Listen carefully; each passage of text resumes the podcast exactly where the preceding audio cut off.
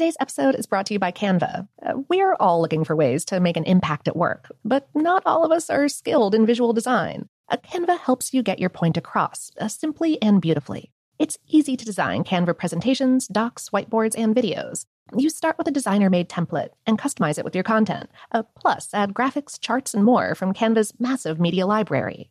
Whatever department you work in, Canva is perfect for any task sales decks, hiring docs, marketing brainstorms, employee videos, you name it. Anyone at work can design with Canva. Start designing today at canva.com. Designed for work. I'm Katya Adler, host of The Global Story. Over the last 25 years, I've covered conflicts in the Middle East, political and economic crises in Europe, drug cartels in Mexico. Now I'm covering the stories behind the news all over the world in conversation with those who break it. Join me Monday to Friday to find out what's happening, why, and what it all means. Follow the global story from the BBC wherever you listen to podcasts. This episode is brought to you by Technically Speaking, an Intel podcast. When you think about the future, what kind of technology do you envision? Whatever the future holds, artificial intelligence will undoubtedly be at the heart of it all. Join Graham Class as he hosts season two of Technically Speaking, an Intel podcast, and hears from the minds transforming healthcare, retail, entertainment, personal computing, and more with the help of AI. Tune in every other Tuesday and explore the latest technology that's changing our world today and creating a more accessible tomorrow.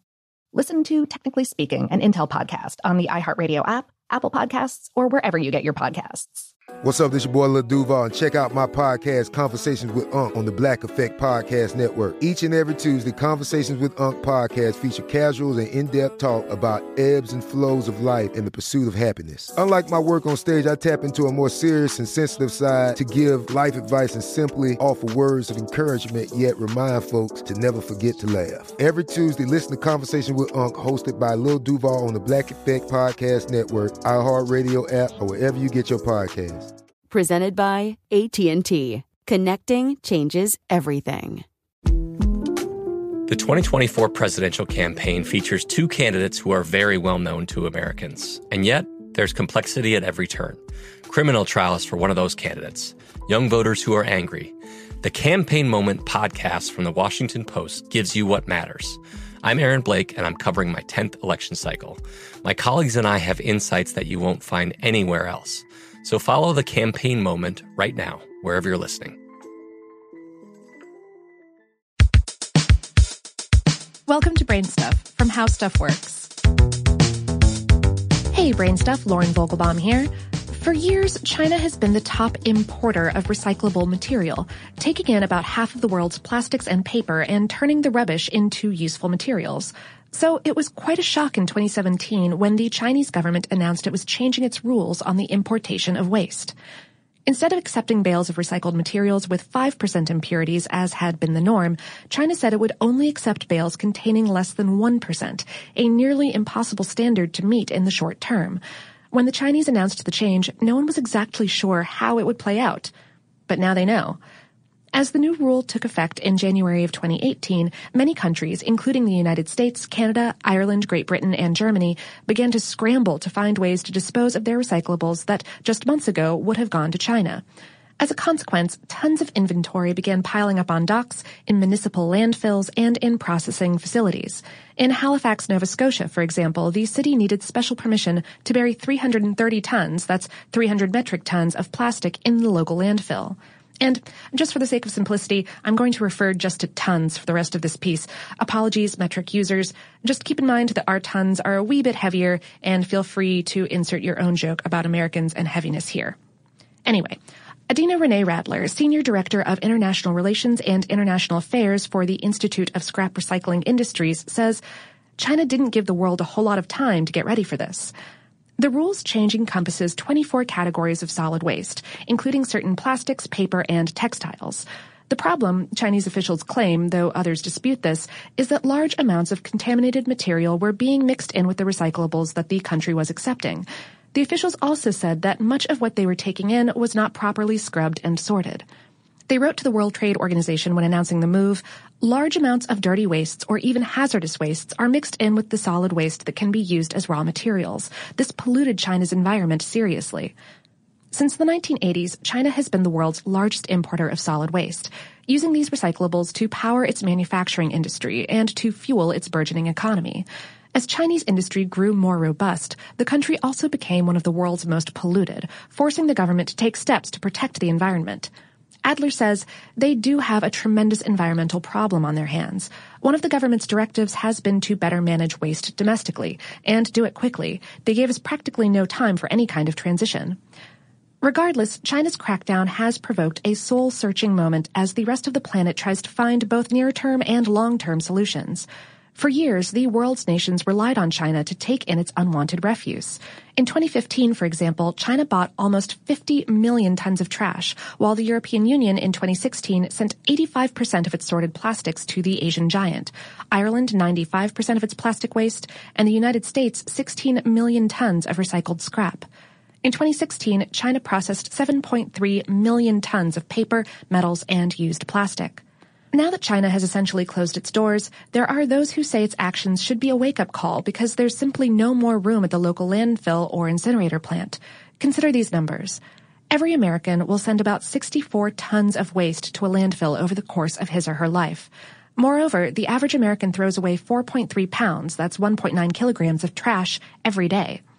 Americans as a whole toss out 11 million tons of glass each year. All that glass weighs as much as 440 Titanics or 30 Empire State Buildings. According to the U.S. Environmental Protection Agency, Americans recycle or compost only a third of the solid waste stream. The world produces more than 300 million tons of plastic each year. The World Economic Forum says that by 2050, there will be so much plastic floating in the ocean it will outweigh all of the world's fish. So, What's the solution? Simon Ellin, chief executive of Britain's Recycling Association, told the New York Times, we've got to start producing less and we've got to produce better quality recyclable goods. Consider the example San Francisco has set for the rest of the planet. That city is one of the most recyclable friendly communities in the world. Its so-called zero waste initiative, one of the most muscular in the nation, is designed not to send any trash to the landfill or incinerator, but rather to increase the rate of recycling and composting.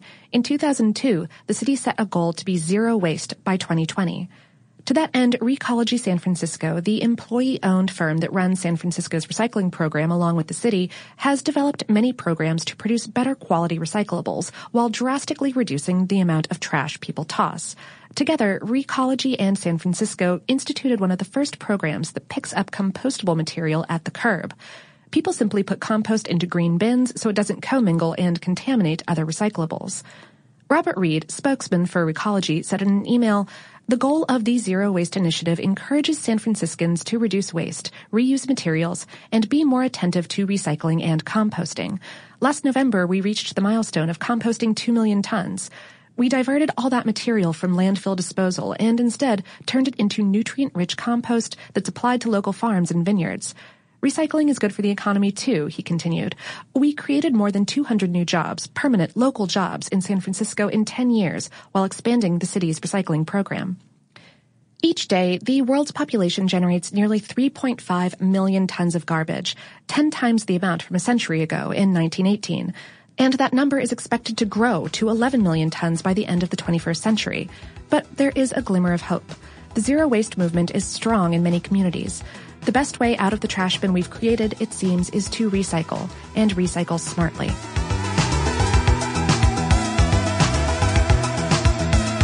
Today's episode was written by John Perritano and produced by Tristan McNeil. For more on this and lots of other environmental topics, visit our home planet, howstuffworks.com.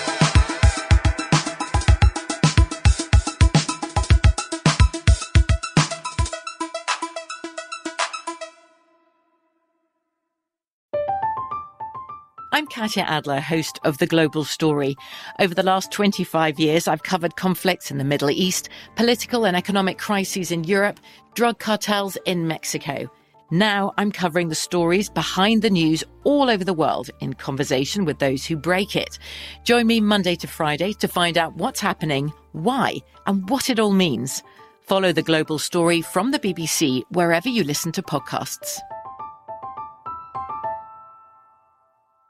Open a limited time 11 month certificate at Kemba Financial Credit Union. At 5.25% APY, it's more than triple the national average, plus, it's a safe and secure way to grow your money. Visit your local branch or kemba.org slash CD for details. Offer expires May 31st, 2024. APY equals annual percentage yield. Restrictions apply. $500 minimum and $250,000 maximum deposit. Advantage status required. Comparison based on bank rate average. Federally insured by NCUA.